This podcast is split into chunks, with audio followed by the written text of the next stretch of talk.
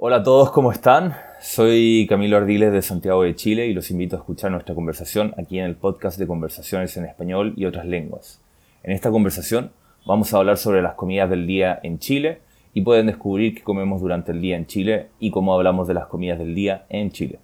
Acompáñennos.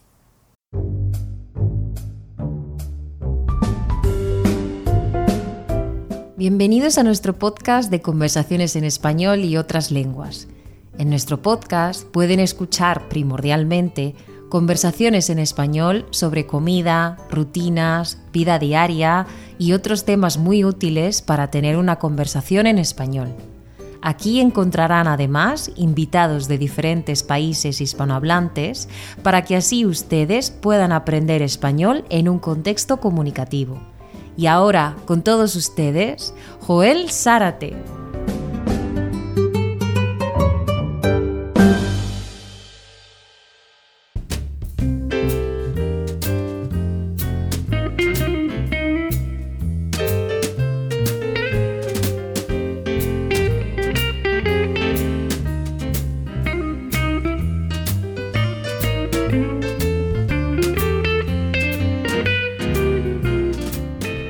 ¿Qué tal? ¿Cómo están?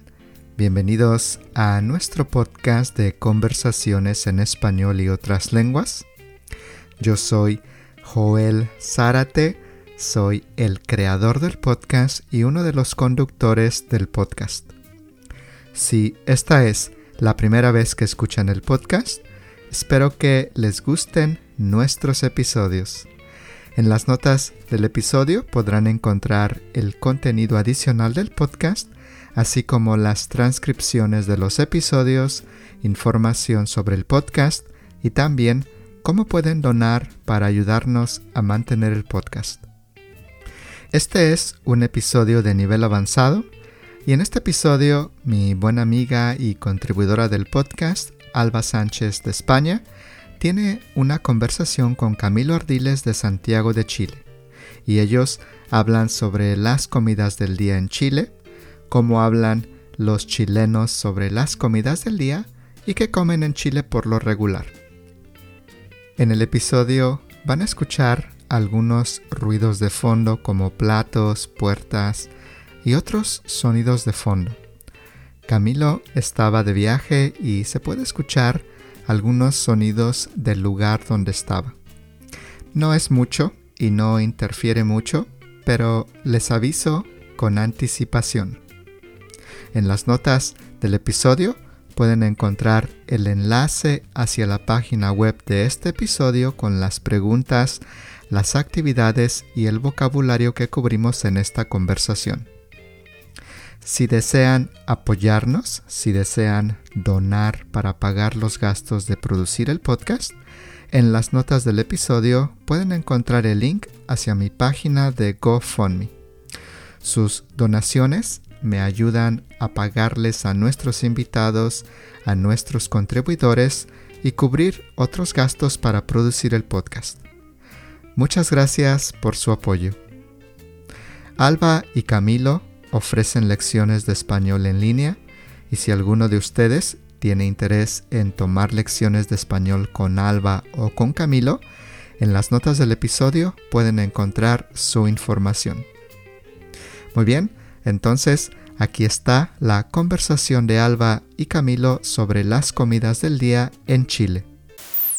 Hola a todos y bienvenidos a nuestro podcast de conversaciones en español y otras lenguas. Yo soy Alba Sánchez de España y es un placer compartir con ustedes esta conversación y ayudarles a aprender español con nuestras conversaciones. Si quieren conocer más, en los apuntes del episodio, en las notas del episodio, podrán encontrar el vínculo, el link hacia mi canal de YouTube, El Español de Alba, y hacia mis enlaces en las páginas de Italki y Verblin. En esta conversación tenemos nuevamente a un invitado que es pues prácticamente parte de la familia. Imagino que ya todos sabéis de que hablo de, Camilo. Y además es que hoy tenemos un, tema fantástico, que es la comida en Chile. ¿Hay un tema mejor que, que este para hoy? Ya sabéis que en la descripción de este episodio podéis encontrar las preguntas y el contenido adicional de esta conversación. Muy buenas, Camilo. ¿Qué hay de nuevo? Hola, Alba. Un gusto verte nuevamente. ¿Todo bien?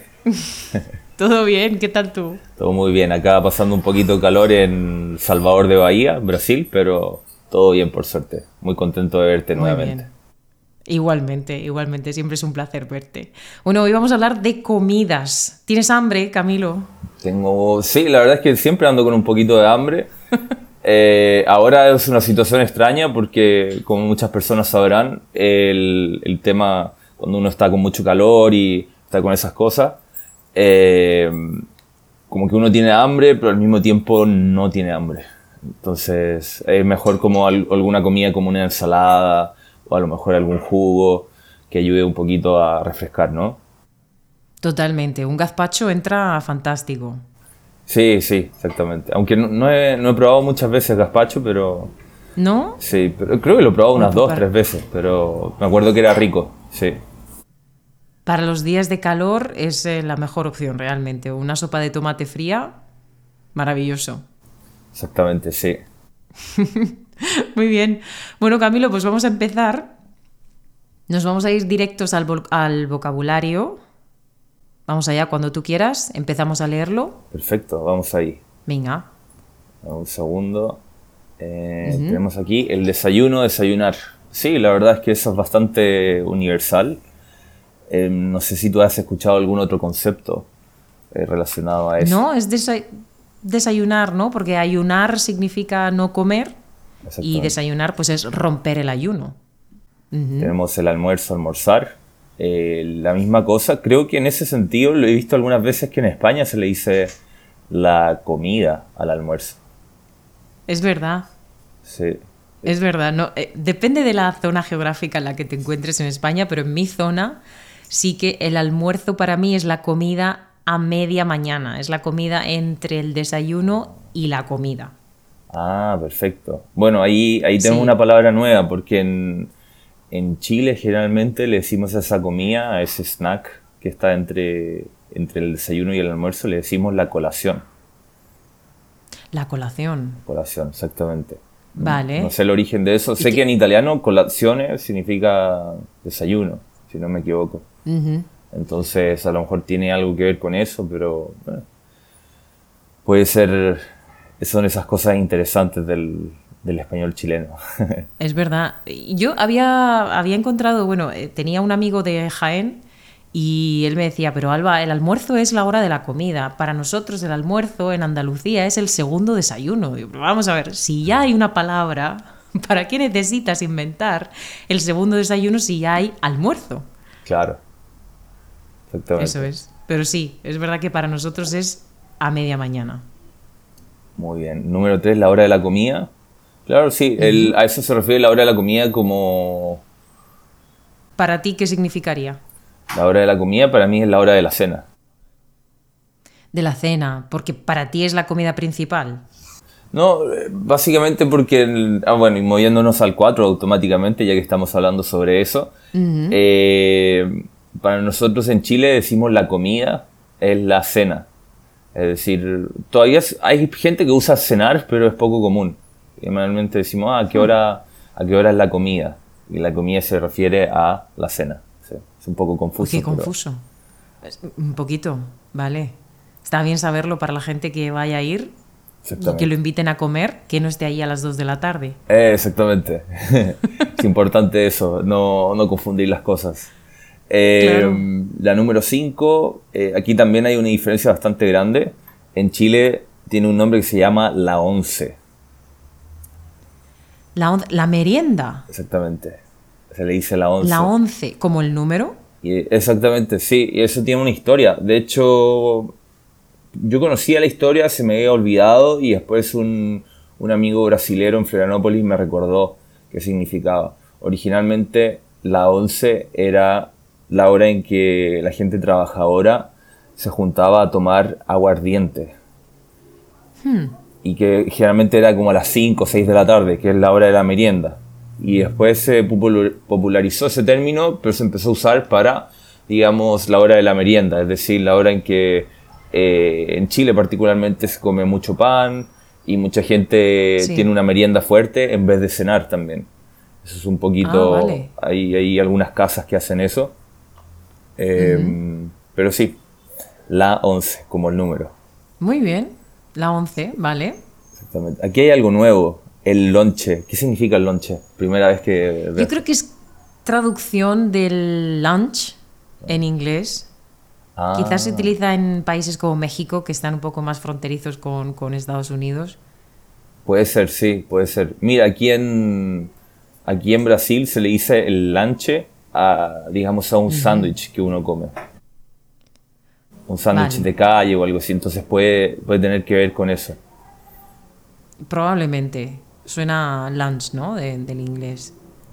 Exactamente. La número 7, el aperitivo, el entremés, la entrada. Sí, puede ser la, la entrada. El entremés, primera vez que escucho eso. Eso es mexicano, eso Vale. es español. Aquí, aquí se, en España sí que se utiliza. Puede ser. Entre mes o entre meses. El, en el número 7 también usamos el picoteo. Se le dice en Chile alguna vez. Mm, me encanta el picoteo. Exactamente. Eso también lo usan en Este, España, picotear, ¿no? ¿no? Sí. Excelente. La 8, los snacks. Sí, los snacks. eh, como dije antes, la colación. eh. Comida ligera, comida fuerte. eh, sí, estoy pensando comida fuerte, ligera. Puede ser como ahí también puede haber un tipo de spanglish, es decir, comida light, por ejemplo.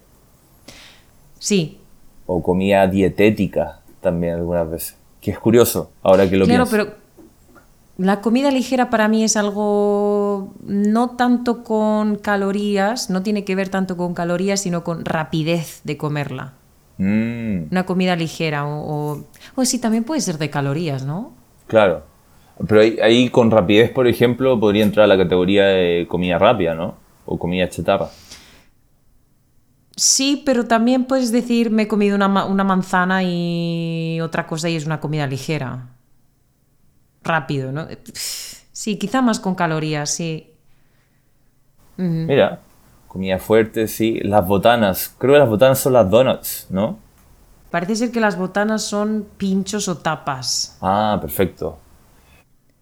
Sí, probablemente es- yo lo he escuchado mucho en Joel, o sea que probablemente es mexicano. Sí, puede ser. Ahí sí, podríamos decirle como unas tablas.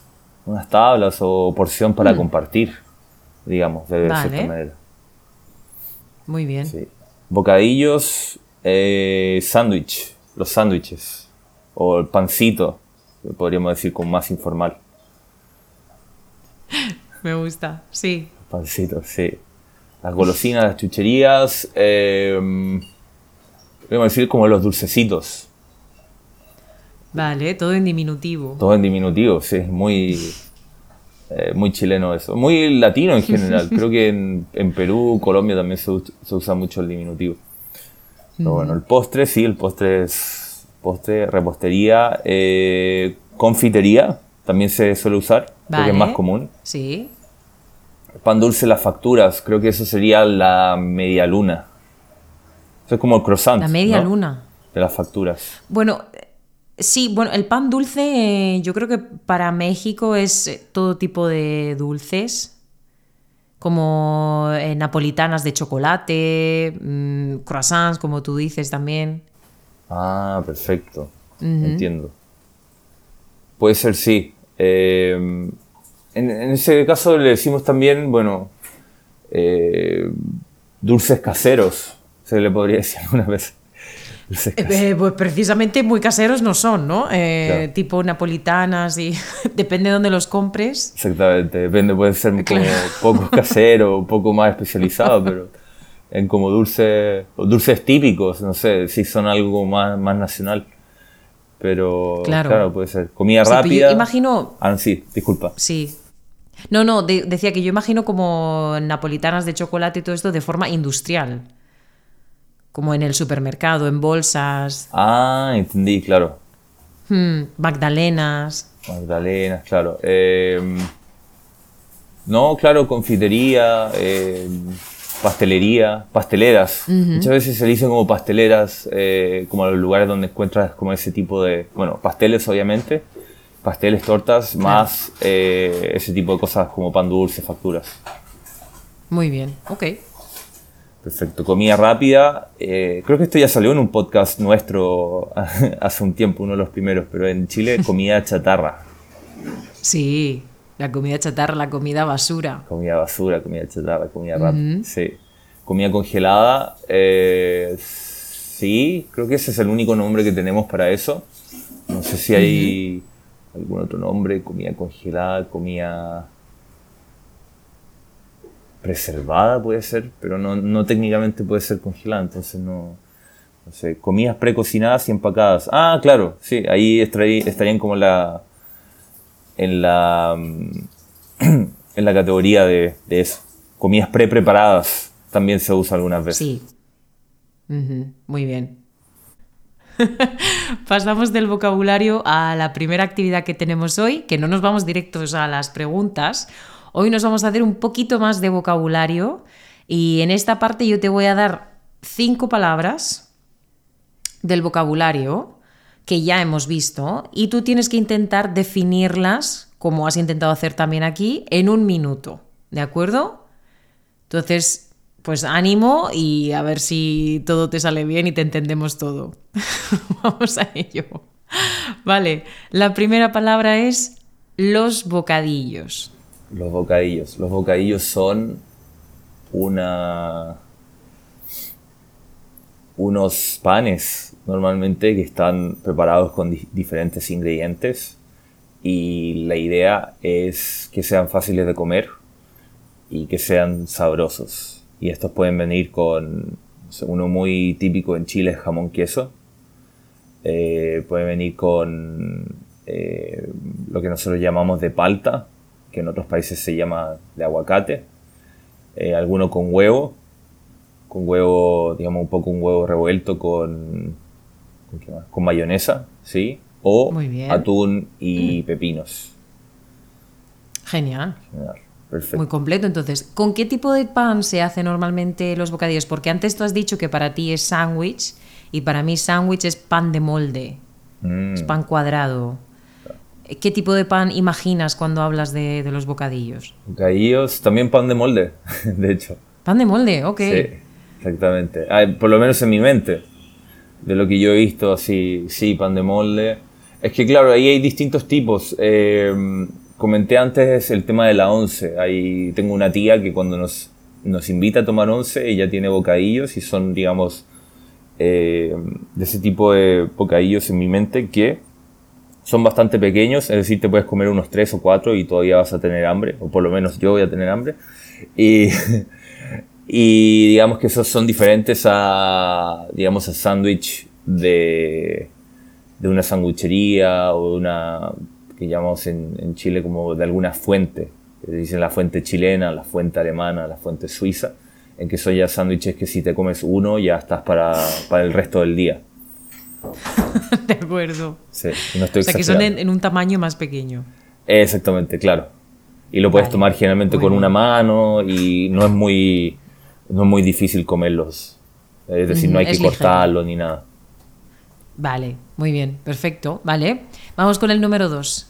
La repostería. La repostería. La repostería es el lugar donde encuentras todas las cosas muy sabrosas, dulces, como tortas, eh, donuts, eh, pastelitos, facturas y generalmente eh, hay mucha variedad y son comidas con mucha azúcar, lamentablemente para las personas que sufren con eso. Efectivamente. Muy bien, muy bien. Exacto. Todo dulce, todo dulce. Vamos con otro dulce. Número tres. Las golosinas. Las golosinas son dulces. eh, oh, no la definición. Las golosinas son alimentos que generalmente son dulces y podemos verlo de distintos tamaños y de distintos colores. La verdad es que el mercado eh, objetivo para ellos son los niños. Sin embargo, muchas veces los adultos les gustan las golosinas y eh, generalmente son abundantes, es decir, abundantes en cantidad y puedes encontrarlo en formato de pastillas, en formato de... Uy, aquí hay una palabra que no sé si también se usa en España, en formato de calugas Mm, mm. y No. eh, en formato de... Eh, uf, déjame...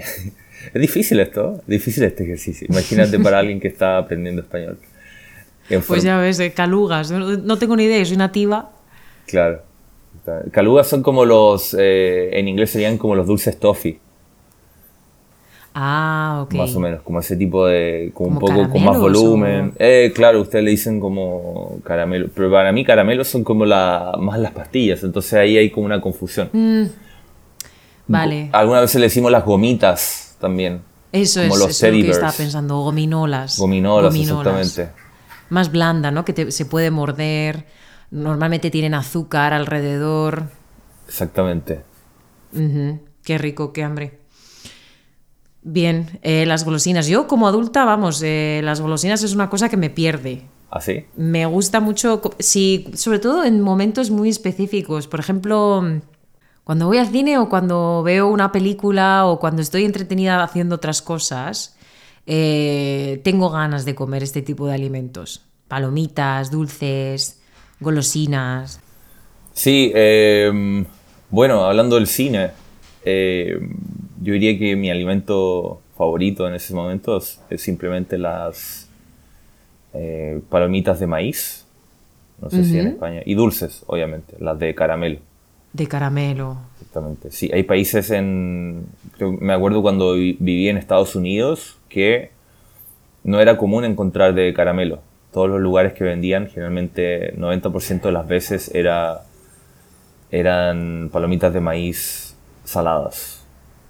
Saladas, vale. Ok, vamos con el número 4. La comida precocinada y empacada. empacada. La comida precocinada y empacada es la solución perfecta para la persona que no quiere cocinar, como yo, muchas veces, lamentablemente. y mm, la verdad es que facilita mucho la preparación, porque generalmente son 5 o 10 minutos en un microondas u, u hornos. Y ya tienes la comida lista. Eh, y puedes encontrar distintas variedades de comida, desde... desde lasaña, desde pollo con arroz, eh, pizza también, eh, pescados en, como pescados fritos, esos como pescados tipo dedo, creo que se diría en, en español, no sé. Pero esos como los, ah, los palitos de pescado, eso. Ujú. Mm, generalmente no son la mejor opción si quieres una dieta saludable, pero te sacan de un apuro rápidamente. Muy bien, como tú dices, te sacan de un apuro, ¿no? Rápidamente. La verdad que yo creo que últimamente hay más opciones saludables. Yo en el supermercado estoy viendo también este tipo de comida precocinada en un formato un poquito más saludable, con mejores ingredientes, etcétera. Pero como tú dices, de forma generalizada hay más comida rápida en este sentido, en comida precocinada. Muy bien. Vale, vamos con la última, el aperitivo. El aperitivo. Acá tengo dos, dos definiciones, porque también depende un poco el país y depende un poco el momento, pero el aperitivo puede ser la comida, eh, una comida ligera o una comida, digamos, eh, no tan abundante que se come antes de la entrada. O también puede ser un trago, es decir, un trago, una bebida generalmente alcohólica, que, que funciona como una, como una precena. Es decir, por ejemplo, vas a cenar a las 8 de la noche y tipo 7, 7 y 7 y 15 comienzas con un, con un trago, en este caso en Chile sería un pisco sour, y lo acompañas con, con una porción de maní, alguna, alguna tabla de queso, para después entrar con todo a la, a la cena, a la comida. Muy bien. Para mí es más la segunda opción. Es más eh, comer un poquito antes de comer realmente. O sea, empiezas a comer, a beber, como tú dices, un poquito de alcohol, quizá una cerveza, un vino, un, un martini, con unas patatas fritas, unas olivas, unos quesos y después entras en la comida. Sí, para mí es eso también. Exactamente, puede ser. Muy bien, perfecto. Muy bien, gracias Camilo. Nos vamos a la actividad 2, que es lo harías o no lo harías. Vamos a ver qué harías tú en estas situaciones. Te advierto que algunas son un poco raras, ¿eh? pero vamos a ver. Yo estoy entrevistando a Camilo, entonces cualquier cosa puede ocurrir aquí, ya Qué aviso. cosa. Vale, Vamos con la primera. Eh, beber vino o cerveza en el desayuno. Uf, no, no, definitivamente no. Definitivamente no. Sí, exactamente. Bueno, bueno aquí también, para ser justos, eh, los últimos años no he, no he tomado alcohol, entonces también ahí ya por definición no sería. Pero incluso en mi época cuando tomaba y tomaba, digamos, no diría que bastante, pero en algunas ocasiones bastante, sí, como más así de fin de semana. Eh, tampoco lo haría por un tema de los sabores. Se, se, mezclarían un poco. Imagínate comer algo dulce y estar con una copa de vino, no, no creo que sea la mejor idea. Sí, sí, sí. Eh, estoy de acuerdo, ¿eh? estoy de acuerdo. Además, si, si empiezas bebiendo vino o cerveza en el desayuno, eh, tenemos una, una, bandera roja por aquí, ¿eh? Exactamente. Eso es. Vale. Eh, número dos, comer un pequeño postre después de cada comida del día. Mira, no soy muy no soy muy fanático de los postres. Es decir, mi paladar es bastante salado en general. Pero por un día sí lo haría, como experimento y todo, porque si el postre es rico, me gusta y lo disfruto, así que no, habría ningún problema en ese, en ese sentido. Vale. Actualmente no, no comes postre después de cada comida. No, no, nunca tuve en mi casa nunca fuimos de comer postre después de, la, de cada comida. Em, obviamente hay ocasiones especiales y ahí sí, pero nunca, nunca he tenido el hábito. Nunca. Yo, yo sé que hay casas, por ejemplo, dentro, dentro de mi familia extendida, en que el postre es servido de, de forma religiosa. Es como, no, es parte de. Es como, como no servirte agua o no, no servirte vino en la noche para la gente que le gusta el vino. Sí. Pero, ¿y postre, tú consideras, por ejemplo, postre fruta o un yogur? Sí, sí, totalmente. Sí, también lo considero. De hecho, lo estaba pensando ahora. Sí, em, generalmente no, en mi casa no. Y bueno, técnicamente ahora no tengo casa, sí, es difícil decir esa, esa palabra casa. Pero incluso cuando estoy con, no sé, cuando estoy con mis papás, por ejemplo, eh, no siempre comemos postre. Yo, si tuviera que decir una vez cada dos semanas, o a lo mejor si es que alguien está de cumpleaños, hay alguna, algún tipo de cosa especial.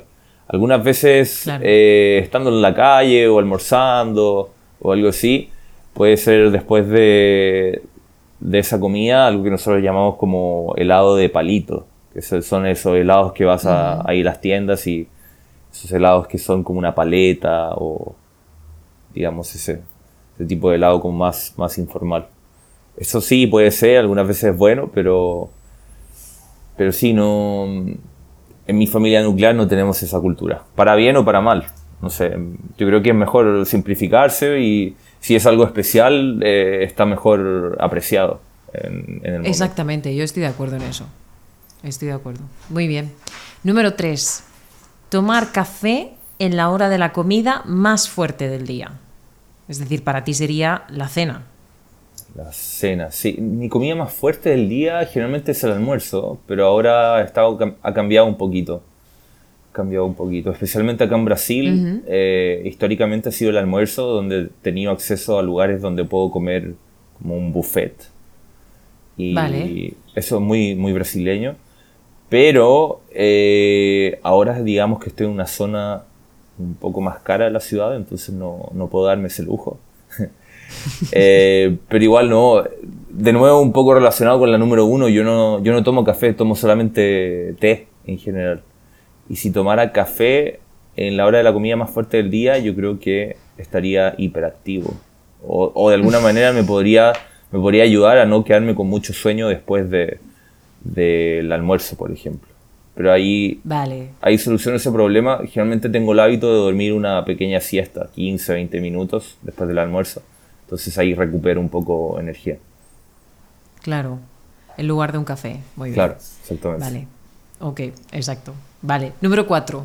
Comer golosinas, chucherías o dulces antes de comer una comida más saludable. Yo creo que sí, dependiendo de la golosina y, y si no es una cantidad tan grande, cosa que no me deje sin hambre, yo creo que se puede, se puede hacer, se puede experimentar. No es algo que naturalmente, naturalmente haría, pero sí, si me ofrecen, ¿por qué no? Y una, no sé si en tu cabeza eh, entra en la categoría de golosinas, pero una de mis debilidades, por ejemplo, son las galletas Oreo. Hoy, claro, normal. Claro, y yo creo que es algo, un problema mundial. pero yo creo que sí. pero en general, en general si me dan así un paquete de galletas Oreo o estoy en el supermercado y quiero comprar algo para, para que se me vaya el hambre por un momento, sí. puedo comprar el paquete de galletas y me lo como en, en tiempo récord. Madre mía. Yo la verdad que tengo que admitir que antes era mucho más fanática de estas galletas, desde que, desde que como un poco más saludable se me ha adaptado un poco el paladar a lo dulce y comer una galleta Oreo tal cual hace años que no lo hago, ¿eh? Wow. Sí, bueno, También, también van cambiando las preferencias con el tiempo. Claro, efectivamente, sí, sí, sí. Claro, cualquier cosa. Muy bien. vale, vamos a la última. Comer comida rápida o comida precocinada por un mes entero. No, jamás, jamás. No, es imposible, sí. De hecho, hay un documental sobre eso. De un. Ah, el Super Size Me. Super Size Me, sí, se hizo muy famoso. Y creo que salió como el año 2000, 2004, 2005, yo no sé, yo me acuerdo. Hace tiempo, sí. Haber ido al cine y ver al chico ahí comiendo McDonald's. Ah, en el cine. Sí, lo fui, lo fui a ver al cine, fue, fue curioso. Wow. Sí. Y fuiste al cine a comer palomitas, ¿no? Y ver a alguien engordar. A ver a alguien engordar, exactamente. muy sano, muy sano mentalmente. sí, hipocresía. no, claro. Pero, mm, no, yo creo que el... Bueno, yo tengo una alimentación bastante saludable.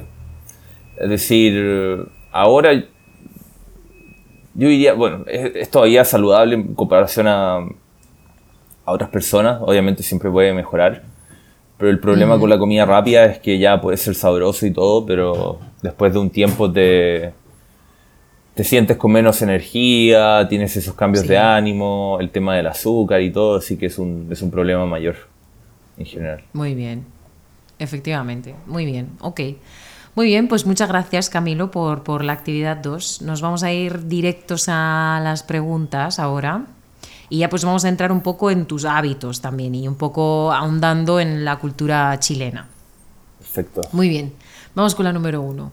Dice, en Chile, ¿qué vocabulario usáis para las comidas del día? Hemos hablado un poquito de esto, pero vamos a ahondar un poquito más. Tenemos el desayuno, el almuerzo, la merienda, la cena o tenéis otras palabras adicionales? Tenemos, eh, como te comenté antes, la once como el tema de la merienda, y el snack entre el snack de, la, de media mañana le decimos la colación.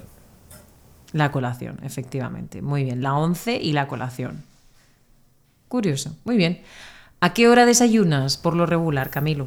Uf, esa pregunta es, es un poco eh, ahora que he estado viajando y me he estado moviendo más, digamos que no es una hora fija y también hago una cosa curiosa, que generalmente como primero fruta, salgo a hacer deporte y después vuelvo a, a desayunar así más fijo. Pero hoy en día estoy desayunando más tarde, estoy desayunando como a las ocho y media, nueve de la mañana. Muy bien. Desayuno después de la fruta, ¿no? Después del deporte. Claro, después del deporte, sí. Muy bien. ¿Y qué desayunas en...? Bueno, primero te tomas una fruta, sales a hacer deporte. ¿Qué deporte haces? ¿Corres, andas? Generalmente estoy corriendo ahora. Sí, estoy volviendo a correr. La verdad es que mm, las últimas dos, tres semanas han sido bastante movidas. Déjame pensar. Con respecto a la fruta, siempre como una banana y, un, y una manzana. Y después desayuno como granola con, leche vegetal y pan con huevos revueltos o pan con mantequilla de maní. Ah, vale, entonces es, un desayuno fuerte, completo. Sí, eh, es, fuerte, pero la verdad es que siempre quedo con un poquito de hambre. Entonces también está el tema del, bueno, lo que decía antes, yo como saludable, pero siento que debería comer un poquitín más. Eh, vale. Entonces ahí tengo que ir arreglando. El problema de comer un poco más es que tienes que comprar más. Tienes que ir más veces al supermercado y eso me da mucha pereza. Entonces... Entonces, bueno, decisiones de adulto, la vida de adulto. ¿Morir de hambre o ir al supermercado? O ir al supermercado, exactamente. Oye, yo creo que puedes incluir algún huevo más, por ejemplo, ¿no? Si dices que comes huevos con, con pan, quizá algo más de proteína. Claro. Te sacia un poquito más. Claro, exactamente. Sí, o digamos que mejorar mi capacidad de cocinar y, por ejemplo, hacer un omelette o hacer una... Ah, claro, vale. Acá algo en Brasil que se usa mucho que se llama tapioca, que no sé si se usa en España. En Chile por lo menos sí. no. Sí, como hacer una tapioca con algo dulce y ese tipo de cosas. Pero la verdad es que la verdad es que el desayuno es importante y si yo estoy en Chile, mi desayuno va a ser mucho más abundante en general. Va a ser mucho más pedazos de, pan, tal vez algún pastel, alguna, alguna cosa extra. Vale. ¿Y a, qué hora se desayuna en, Chile? Generalmente durante la semana las familias van a desayunar a las 7 de la mañana. Yo creo, como antes de ir al trabajo o algo así. Eh, durante el fin de semana es más relajado, puede ser a las 9, 10 de la mañana. Vale. Y eh, tú, después del desayuno que haces, que es sobre las 8 y media, 9 me has dicho, ¿después haces una colación o no? ¿Haces un almuerzo? Generalmente em, trato de hacer una colación, sí. Ahí es que es difícil de responder porque últimamente ha estado bien cambiante la cosa. Pero sí voy a comer algo, a lo mejor. Claro, es que depende mucho, ¿no? también. Claro, exactamente. Puede ser un pancito más, puede ser un, algún fruto seco también. De hecho, ahora me acordé que tengo un fruto seco que no lo he abierto. Así que es bueno saberlo para después de esta conversación. sí. Em, pero sí, generalmente es una comida entre, entre el desayuno y el almuerzo. Muy bien. Muy bien. ¿Y en Chile dirías que es normal? Sí, totalmente normal. Sí. Sí, la gente, la gente come bastante, entonces puede ser algo... Eso sí varía un poco la colación. Yo me acuerdo cuando, estaba, cuando era pequeño en el colegio, tenía más o menos una colación por recreo. Entonces ahí terminaba comiendo dos o tres cosas entre el desayuno y el almuerzo. Eh, pero había gente que era algo más light, como un yogurt y una fruta y ya está. Vale. Pero ¿y en el trabajo también se hace una pausa para una colación? Mm, culturalmente no. Hay una persona va a llevar algo pequeño para comer mientras está trabajando, pero digamos que no es algo... No se hace pausa. No, claro, no es como una pausa formal. De acuerdo, muy bien. Eh, bueno, tú trabajas en casa y entonces comes en casa, ¿no? Eh, depende también. ¿O no? Generalmente almuerzo, almuerzo fuera, porque acá en, Brasil es bastante, bastante barato. Y la cena la trato de hacer también, o sea, perdón, la cena la trato de hacer dentro, dentro de casa. O ahora con el calor estoy cenando algo más liviano. Pero sí, la verdad es que acá en Brasil particularmente es algo a comer bastante afuera. Es por ser, por ser barato y por ser más práctico, la verdad. Claro.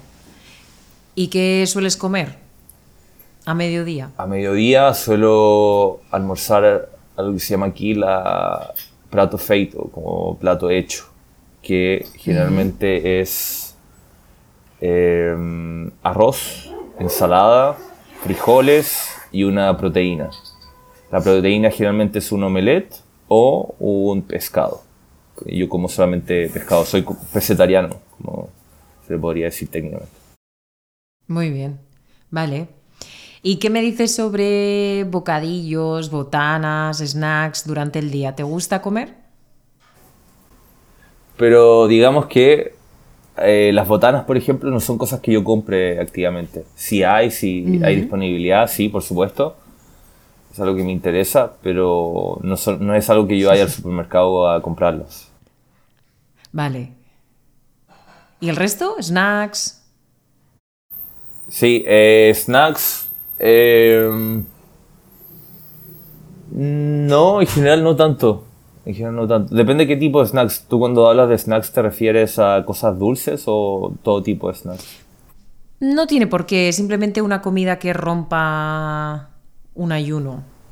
Ah, ya, perfecto. No, sí, algo, como dijimos, algo a media mañana y algo eh, a lo mejor entre, entre el almuerzo y la cena. Y algo que, bueno, también, también hay, hay que confesarlo un poco, es que estando en Chile el, el horario de la 11 se hace un poco más, como más obvio. Aquí generalmente en Brasil realmente no tengo, digamos, ese horario de 11 o voy a prepararme algo como un segundo desayuno en la tarde, entonces es un poquito más caótico. Y lo que te comenté antes, si, si es que realmente como un plato grande en el almuerzo no me da hambre hasta la, hasta la noche. Entonces ahí va variando un poco. Claro, exactamente, sí, sí. Para mí es igual, yo creo que la merienda es un poco más un concepto de niños aquí. Mm. Merendar o, o, comer un snack durante la tarde es raro en adultos a no ser que tengas mucha, mucha hambre o hayas comido muy temprano, mm, lo normal es que los niños merienden leche, cereales alguna galleta, fruta o cosas así, una barrita energética, pero para adultos no es común. Mm, mira, no, tenía esa información. Sí, es concepto de, de, niños, más bien. Cuando estás en el parque o están jugando o están por ahí haciendo actividades, ellos se mueven un poquito más que nosotros también. Y yo creo que el tema de pues trabajar sentada o trabajar sentados mm, pues también no tienes ese esa necesidad de comer a media tarde. Puedes aguantar hasta la noche. Exactamente. Muy bien. Vale em, ¿A ti te gusta comer chucherías, golosinas o dulces durante el día? Eh, no, eh, lo que te comentaba un poco, mi, digamos que mi punto débil pueden ser las galletas. Eh, sin embargo, generalmente no compro galletas, no soy muy de comprar galletas. Voy a comprar, no sé, un, Es mejor, no tenerlas. Mejor no tenerlas, exactamente. Como dice mi hermana, el Cookie Monster, el monstruo de las galletas. exactamente. Entonces, claro, si es algo que está disponible o digamos que estoy en un supermercado, no encuentro buenas opciones que no sean fruta tengo como fruta, frutos secos o alguna galleta. A lo mejor ahí puede ser que compre una galleta, pero, pero es como para comérmela ahí mismo y ya está. Em, vale, no es para llevarla a casa. Ah, perdón. No es para llevarla a casa. Claro, exactamente. Y a eso, a eso iba. Hay casas en Chile en que la gente tiene como un stock de, de helado, de golosinas, de, de dulces. Qué peligro. Y es muy peligroso, claro. Y generalmente no, y si compro alguna galleta me la compro ahí para comerla ahí en el momento, o al salir del supermercado ya está el, el paquete como a la mitad. Es decir, un proceso bastante rápido. Madre mía. ya vas a pagar con la bolsa vacía, ¿no? Toma, pasa el código de barras, pero como, hoy, disculpe, ya se acabó. Exactamente. Voy a por otra. ¿Y eh, los fines de semana tienes un comportamiento igual? ¿También te restringes bastante o los fines de semana es un poquito más libre? Eh, los fines de semana es bastante libre en general. Em, pero yo diría que mi, bueno, mi forma de comer en general eh, no, es, no es como muy, digamos, divertida per se. Entonces es algo que se mantiene, es como, oh, wow, sí, fin de semana, vamos a comer una pizza, vamos a probar algo nuevo. sí. en general, en general eh, bueno, lo que hacía antiguamente cuando trabajaba en algo más, más formal aquí en Brasil entre 2018 y 2019, mi estrategia era comer algo muy rutinario durante la semana, para el fin de semana ir a un lugar así más especial y, y comerme algo como más, más exótico, más, más así gourmet. Em, hoy en día mm, depende mucho, pero mis opciones están bastante limitadas, como que eso me pongo a pensar si yo quiero comer un plato, digamos, de a un buen precio, a un precio decente, en que no gaste tanto, generalmente me va por la opción que yo te dije, así como un plato con arroz, ensalada, frijoles y una proteína. Ahora, si quiero irme un poco de eso, ahí obviamente tengo más opciones, pero voy a tener que pagar más. Entonces, algunas veces voy a ir para alguna comida, no sé, una comida asiática, un, un sushi, una eh, comida india que me gusta mucho o tal vez alguna preparación local que sea un poquito más, más especial. Vale. Porque lo, de, lo, de- lo que veo es que cuando, cuando hablas de comida eh, siempre hablas de comer fuera, no, nunca hablas de cocinar. Ah. es buen, Esta opción no se contempla. Claro, esa opción. Es que mira, eh, para serte bien sincero, si yo estoy en. Si yo estoy en un ambiente como más casero, más como, ah, esta es mi casa, generalmente no tengo problemas en cocinar. De hecho, la última vez que estuve. eh. Ah, sí, que a principios de año me dio COVID. Fue, fue algo. Sí, tuve el Omicron. No pasó nada, pero tuve que estar unos días así, cinco seis días ahí adentro. Y claro, ahí cociné más. Cociné más. Eh, y la verdad es que se me hizo bastante fácil, bastante natural y todo. Pero estaba en un lugar con una cocina bien grande y tenía cierta privacidad. Lo que me está pasando ahora es que muchas veces estoy con poquito tiempo y estoy en un ambiente con otras personas. Es decir, en un Airbnb. Ahora estoy en un Airbnb, por ejemplo. Eh, probablemente viste en la cámara una persona pasando por detrás. Entonces, claro, ahí algunas veces es difícil como estar una hora, una hora y media en la cocina y experimentar Ya. y ver con ingredientes y tener que ir al supermercado, ver, ah, tienen esto, no lo tienen, ¿qué hago con reemplazo? Y todo, son demasiadas, Entiendo. demasiadas cosas. Pero sí, Sí, eh, tengo sí, que sí. admitir, y tengo que admitirlo ante el, ante el mundo y este podcast, que, que hay un espacio de mejora bastante grande en la cocina, y en la cocina soy bastante, eh, bastante monótono. La última vez que tuve que cocinar por, por COVID, eh, experimenté un poco con, con la carne de soya, y la verdad es que me quedó Vale. rico, sí. Pero después, después, claro, después me tuve que mover de esa casa y me fui a un espacio en que la, la cocina era, pero enana, era muy, muy Mm. chica, entonces no me dan ganas de ni siquiera hacerme un huevo ahí. Eso- Ya, lo entiendo. influye. Es que se, se dificulta ¿eh? bastante, Claro. si no tienes un espacio adecuado. Yo lo entiendo. Y luego de que también es que para mí abrir el frigorífico y ver lo que voy a cocinar es horrible. Eh, yo funciono con menús de la semana.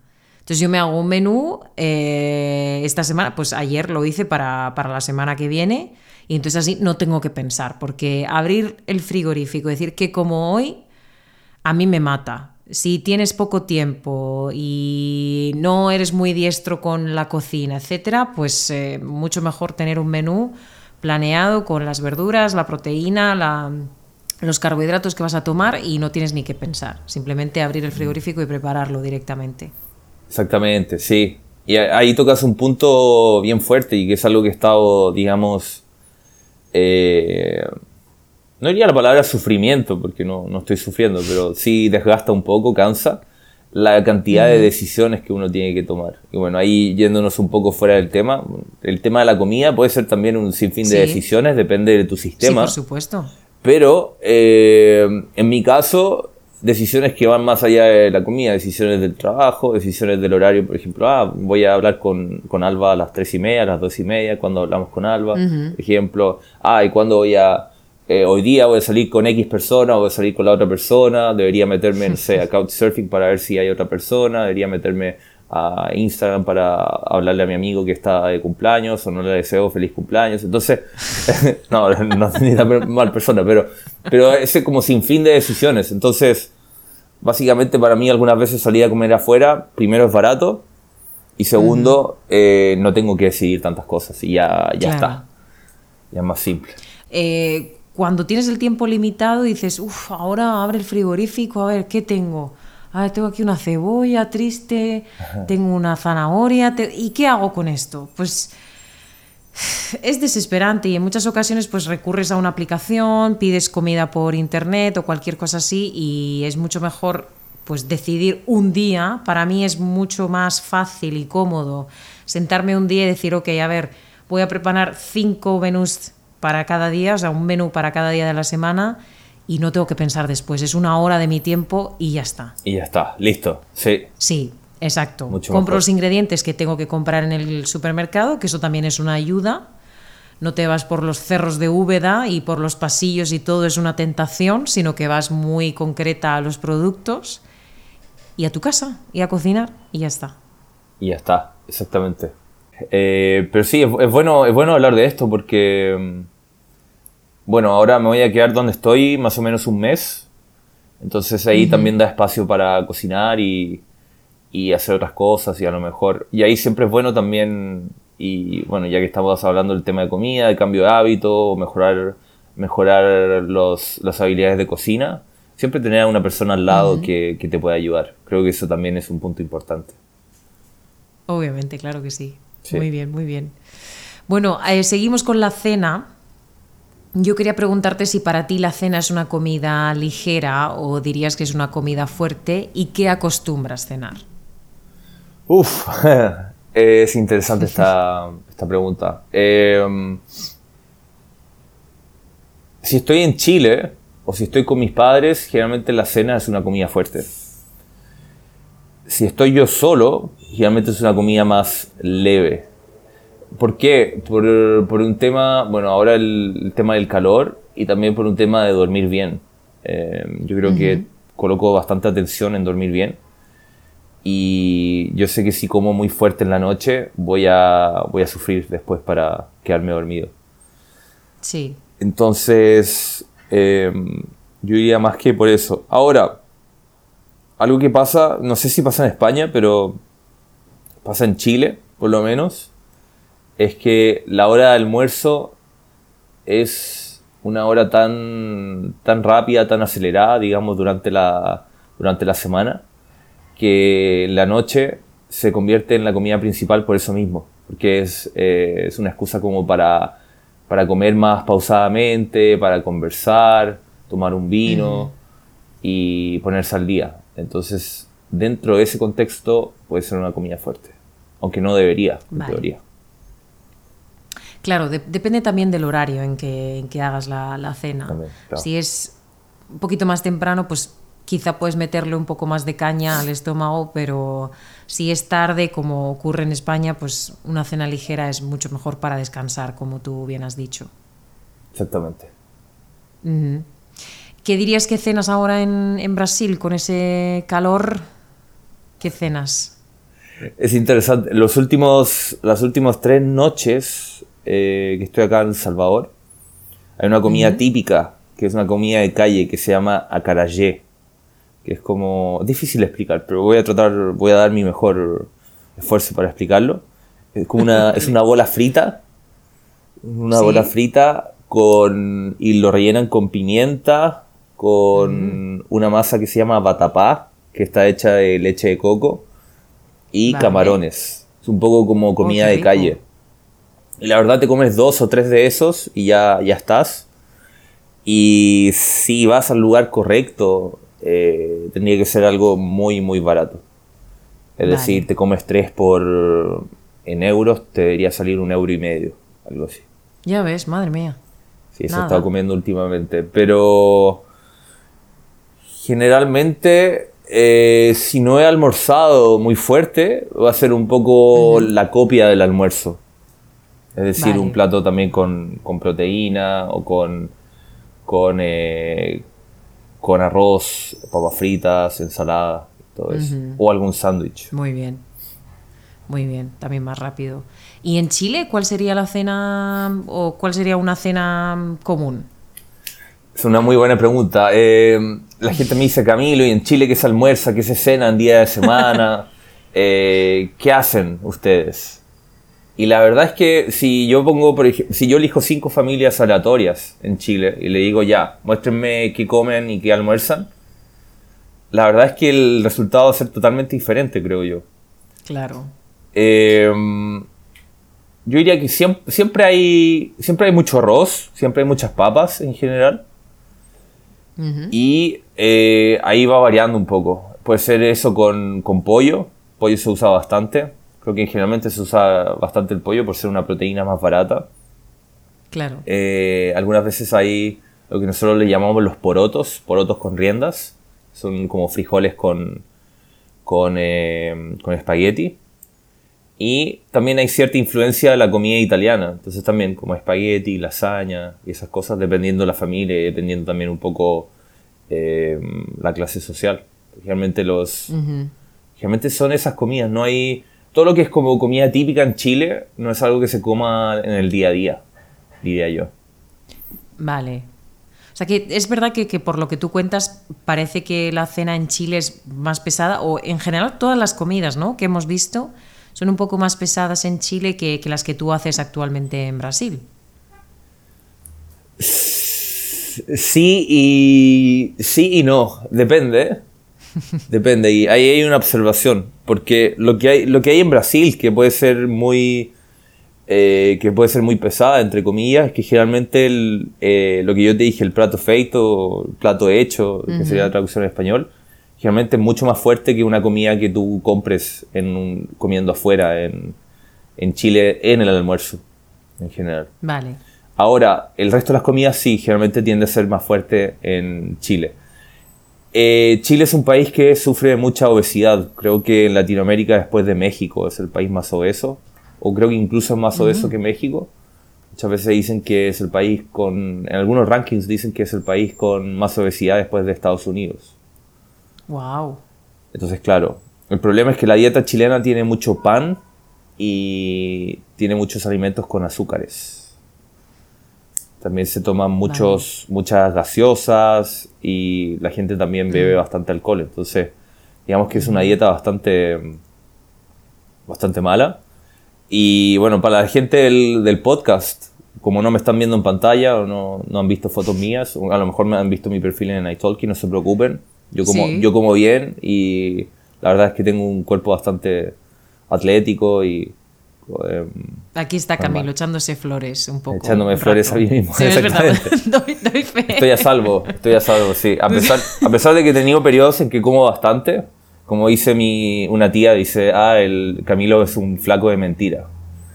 Porque come bastante y no pasa nada, claro. Eso es una suerte, ¿eh? Realmente. Sí, sí, Eso es una suerte. Sí, no, pero yo eh, siempre te he visto delgado, nunca te he visto eh, con sobrepeso, nunca. No, no, no. Sí. Y bueno, y, hablando, por eso también es curioso comentar esto. Cuando el año pasado, cuando me vine a Brasil en agosto, eh, creo que en un mes y medio subí 5 o 6 kilos. Y no es que. Hmm. Y no es que con esos 5 o 6 kilos haya estado como, ah, mira, ahora Camilo está un poco más rellenito, está un poco más gordo, sino que todavía estaba, digamos, relativamente delgado. Y. Bueno, ahí por distintas circunstancias. Generalmente a mí me pasa que en invierno, eh, por el tema del frío, como que algo pasa en mi cuerpo que, que empiezo a perder peso. Lo cual es un poco irónico porque mucha gente sube mucho de peso en invierno. no, no claro, porque tienes más, más mm, hambre también, ¿no? En invierno hace más frío y tu cuerpo te pide más grasa en general. Exactamente, sí. Claro. Eh, curioso. Curioso.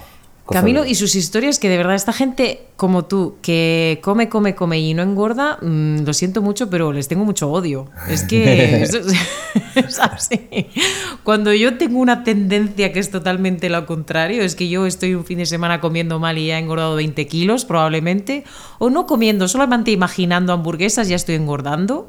Eh, la gente que, come y no engordáis, de verdad, eh, adiós. No, no puedo decir otra cosa. Bueno, suertes de la vida. Bien, eh, después de todo este recorrido que hemos hecho en tus comidas, Camilo, ¿cuál dirías que es entonces para ti la comida más ligera del día y cuál sería la más fuerte actualmente? La comida más fuerte, el almuerzo, sí. Y la más ligera tiende a ser la cena. Sí, la cena. Aunque el, des el desayuno también, ah, bueno, ahora hablando contigo me doy cuenta que hay, que hay espacios de mejora en el desayuno y la verdad voy a, como lo dije antes, voy a terminar esta conversación, voy a servirme un poco más de agua porque hace mucho calor y voy a comerme un, bocadillo. O algo así, sí. A lo mejor con mantequilla maní o algo, algo un poquito más, más contundente, más fuerte. Muy bien. Yo creo que la proteína es bastante saciante, ¿no? Y si te haces unas tortitas o alguna cosa así que lleve huevo, harina de avena, leche, y le echas un plátano, un poquito de chocolate, y ya tienes un desayuno también. Claro, claro, también. Batidos, como un batido de proteína también o algo así. Pasa que a mí los batidos me cuestan bastante porque parece que si no mastico no como. Mm. Entonces, un batido para mí es. Eh, complicado. Es como si, si, si no mastico, el cerebro no entiende que yo he comido. Y estoy llena en el estómago, pero mi cerebro me dice, no has masticado. Claro, Come más. come más. Esto no es comida. Ese es el problema. Yo no, no puedo, no puedo beber batidos, me, me cuestan bastante, sí. Muy bien. Muy bien, muy bien. Vale. Eh, Camilo, ¿qué comidas son parte de la comida más fuerte del día para ti? ¿Un aperitivo, una ensalada, una sopa, un plato fuerte o un postre? Ah, tengo que elegir una de esas. O varias. O varias. Eh, idealmente una ensalada. Una ensalada debería ser parte, por lo menos lo esencial, que diría como tomate, lechuga, cebolla. Muy bien. Eh, el plato fuerte tiene que estar. Postre no necesariamente, ¿eh? no. El postre. Creo que es algo. Para mí, en mi mente, el postre siempre es algo muy, muy secundario. Es como un extra. Es como una. Es como una galleta de la fortuna en la comida china. Claro, pero porque recordemos que tú estás pensando de- en postre como algo dulce. No estás pensando en fruta ni en yogur. Ah, claro, sí. Pero incluso, eh, incluso en la categoría de fruta, eh, no, no es algo así como que, que lo asocio. Pero sí, la comida fuerte yo diría que básicamente el, el gran fuerte tiene que ser el- la ensalada y el plato. Es decir, bastante car- carbos y bastante proteína. Estamos hablando un poco de mi metabolismo. Yo creo que si yo dejara de comer carbos por una semana, desapa- desaparecería. Sería como un esqueleto. Probablemente. Sí, el otro día estaba hablando con un chico de, mm, que está en Río Janeiro, o sea, yo pasé un tiempo ahí, y mm, él era de Bélgica y me dijo que él hacía ay- ayuno intermitente y Ajá. no comía carbohidratos. Y yo dije, pero, ¿pero qué está pasando aquí?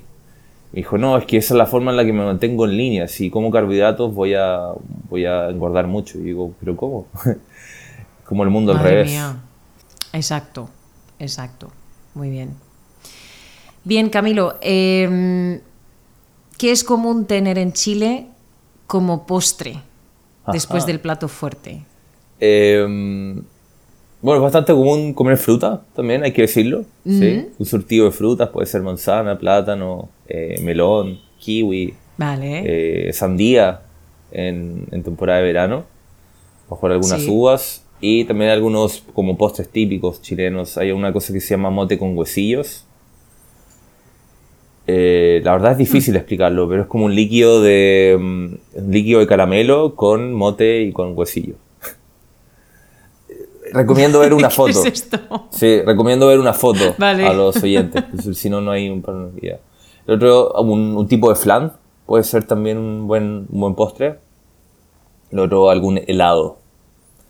Decimos como un helado de casata. Casata. Sí, helado de casata.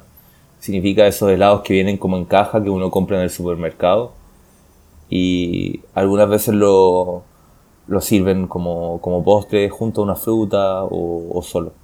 Hay otra cosa en Chile que se llama, que no sé si lo he visto en otros países, eh, sería difícil juzgar, pero se le dice chirimoya alegre. La chirimoya es la fruta. Claro, chirimoya alegre es chirimoya con naranja y jugo de naranja.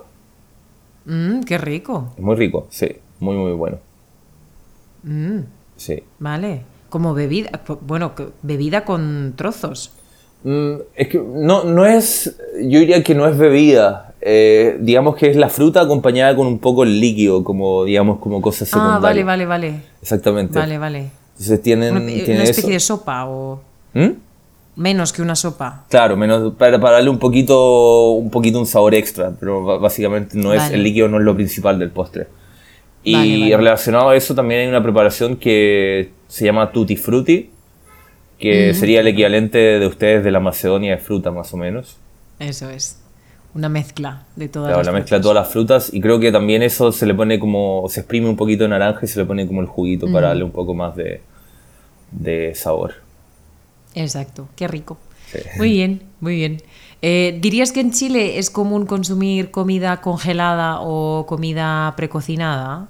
Porque, por ejemplo, Joel me mencionó en, en una conversación que tuve con él que en Estados Unidos lo llaman TV din- diners o TV dinners, como platos que se ponen mientras ves la televisión Ah, claro. o, o es más común cocinar? No, en Chile es común cocinar, sí, totalmente.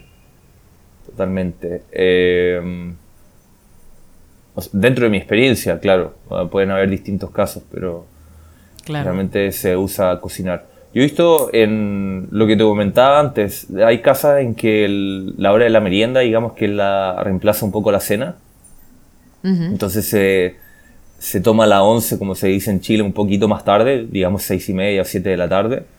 Y ahí comes una, comes una 11 con mucho, mucho pan, eh, algún tipo de galleta, algún tipo de pastel, y ya, ya ahí después se cierra la cocina, básicamente. Pero en Chile, en Chile no es común, digamos, no es común cenar en familia y ver la televisión. No es algo tan común diría yo. Dentro de mi experiencia, claro. Puede, puede que eso. Puede que algunas familias así hagan eso, pero generalmente yo no, yo no he visto. Yo no he visto nunca que una, un comedor tenga una. digamos, una televisión enfrente, como para decir, ah, mira, veamos televisión mientras comemos. No. Anda, vale, ok. Algunas veces la, la cocina, si es una cocina que tiene un comedor pequeño, va a tener algún tipo de televisión. Eso puede pasar.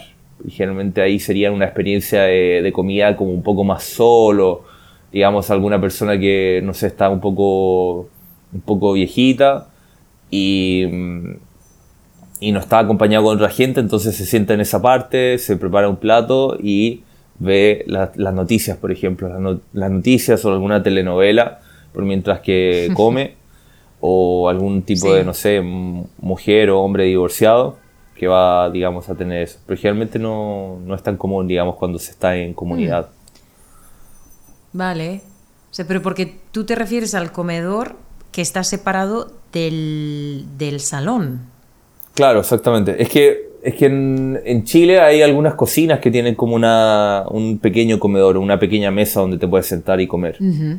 Generalmente ahí la gente va a usar esa cocina si es que, si es que va a comer algo rápido o a lo mejor para desayunar. Y Vale. para comidas más formales o comidas como con más de cuatro o cinco personas, ahí usar el comedor, por ejemplo, Vale.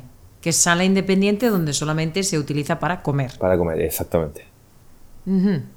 Vale, es que no es típico tenerlo aquí, aquí lo tenemos junto con el salón. Entonces, Ah, mira, prácticamente todo el mundo tiene una tele en el salón y, y si comes en el comedor, pues estás viendo la televisión también. televisión. Ah, mira, curioso. Sí, sí, sí. No tenemos el concepto de comedor como sala independiente en casa. Sí, bueno, la verdad, es- esas son las cosas interesantes. De hecho, debería pasar un tiempo en España, Alba. Invítame. Hombre, la verdad que sí, con lo corretero que eres, la verdad que podrías venir un tiempo aquí también. Sí, a expandir un poco mi, mi conocimiento de España. Muy bien. Aquí te esperamos, ya lo sabes. Muy bien, vamos a terminar, Camilo, vamos a ir terminando. Eh, a mí me gustaría saber qué pasa en Chile con respecto a la comida basura. Es muy fácil encontrar restaurantes y cadenas de restaurantes de comida chatarra. Muy fácil, muy, muy fácil. La a la gente le encanta la comida chatarra y hay un gran mercado para eso. Y hay distintas razones. Primero, como te dije, al chileno le gusta mucho consumir pan. Mucha de la comida chatarra está basada en panes. Estamos hablando de sándwiches, de hot dogs, ese tipo de cosas. Hamburguesas. Eh, Exactamente. Y eh, generalmente el precio es mucho más barato que la comida saludable. Mucho, mucho más barato. Claro. Entonces, ¿qué suele pasar? Por ejemplo, no sé, soy un trabajador. Cuando digo la palabra trabajador no, me- no quiero decir como algo como, como obrero, un trabajador, digamos, no profesional, sino puede ser alguien profesional o alguien como de un oficio. Llega el almuerzo, voy a un lugar y me dicen ya, un plato con ensalada, un plato más formal así, me cuesta 7 mil pesos, por ejemplo. 7 mil pesos en euros son como 9 euros, 8.5 euros. Y eh, digamos que es un plato más aburrido, entre comillas. Voy para la calle del frente y me ofrecen algo mucho más grande, mucho más rico, a la mitad del precio. Claro. Y digo como, ah, mira, ya listo, voy a comer esto. Y, y así. Exactamente. y ya se acabó la discusión. Entonces, y hay mucha, digamos, hay mucha oferta y es bastante buena. Sí, muy basada en carne, eso sí. Es decir, para el vegetariano, para el vegano, para el que no come carne, eh, es un poco difícil. Y eh, también comer fuera en Chile es muy caro, muy, muy caro. Eh, yo diría que incluso comer, fuera, comer fuera en Chile es más caro que en España. Hmm. Bueno, comer fuera en España creo, no sé, tú me lo puedes decir mejor desde tu perspectiva como española, pero creo que es algo que no es caro hacer. Sí, depende de dónde vayas, pero sí, sí, no, no, no es eh, súper barato. También hay, como tú dices, menú del día, que es lo que, lo que tú hablabas de que, costaría 7.000 pesos. Aquí más o menos cuesta eso, 9, 10, 11, 12. Y es, más completo, es eh, entrante, principal y un postre. Eh, puede ser, el postre puede ser fruta o puede ser otra cosa, pero es completo, es un menú completo. Entonces la comida basura no es tan atractiva mm. porque de precio es muy similar mm. y no es lo mismo que comer un plato caliente. Claro, claro, no, exactamente. No, el, digamos que el plato de 7 mil pesos que te decía es solamente el plato principal, no, no, es, no es con entrada, ah, no es con postre, entonces... Entonces, claro, sí, eh, si en Chile se ofrece como un plato como así, con entrada, plato principal y postre, ya sube a los 10 mil, 12 mil pesos, que incluso llega a ser más alto que, que 11, 12 euros. Entonces, claro, eh, ese es un poco el tema, que el salir a comer afuera en Chile es un poco difícil. Obviamente hay gente que va ahí, no sé, llevar para el trabajo alguna comida que está, que está hecha, que está hecha de antes, digamos, la de la noche anterior, y ahí se la llevan un termo y todo. Pero... Mm, yo diría que Chile, bueno, estamos hablando de comida, pero también esto tiene que ver con comida y, beber y todo. Chile no es un país mucho de calle en general. Es decir, la gente, si por ejemplo se van a juntar a comer o a tomar algo, generalmente van a preferir juntarse en una casa que decir ya vamos a la ah. calle de bares, por ejemplo, y veamos qué pasa. Sí. Entonces también... ¿Por el precio? Por los precios, sí por los precios. Es mucho más caro hacerlo, juntarnos, no sé, en una calle de bares que en la casa. Y también en Chile no se puede beber en la, en la calle. Tienes que beber solamente en el restaurante, ahí dentro. Claro. Sí, sí, sí. Exactamente, claro. Aquí igual. No, claro, en ese, en ese sentido Brasil es muy similar a España, en que para una persona comer afuera versus eh, comprar los ingredientes y cocinar obviamente si vas al lugar correcto no, no va a haber una diferencia de precio o incluso te puede salir más a cuenta salir afuera. Claro, exacto. Yo creo que no sé si en España llegaríamos a ese nivel de que te sale más barato comer fuera que, comprar tus ingredientes en casa, pero pues te puede salvar el día, realmente. Y comes bien, y comes bien. Yo sé que en, en muchos países asiáticos comer, comer fuera es más barato que cocinar. Sí, en muchos. Yo he tenido muchos estudiantes que me han dicho lo mismo. Que para ellos comer, que, comprar en el supermercado fruta es un lujo completamente. En Japón, por ejemplo. Muy bien, muy bien Camilo, muy interesante todo. Pues llegamos a la última pregunta, como siempre, y pues nada, solamente te quería preguntar si nos hemos dejado algo en el tintero, si te gustaría añadir algo más, algo que no hayamos comentado ya. Sobre las comidas en Chile, eh, no, recalcar un poco que las comidas típicas eh, muchas veces no se comen siempre. Y también dentro de, América Latina hay muchas comidas que están en otros países, pero tienen diferentes nombres. Eh, te doy un ejemplo, hay una que se llama humitas, se le dice en Chile, hmm. las humitas. No sé si has escuchado eso. Alba? No, nunca.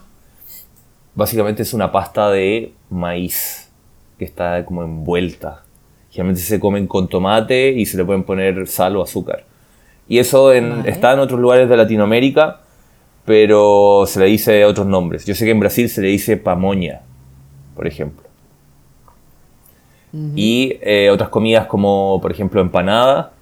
Eso también se ve en otros países, en Argentina, en Venezuela también tienen empanadas. Y em, ceviche también es una comida que se ve en Chile, se ve en Perú, se ve en Ecuador, en México.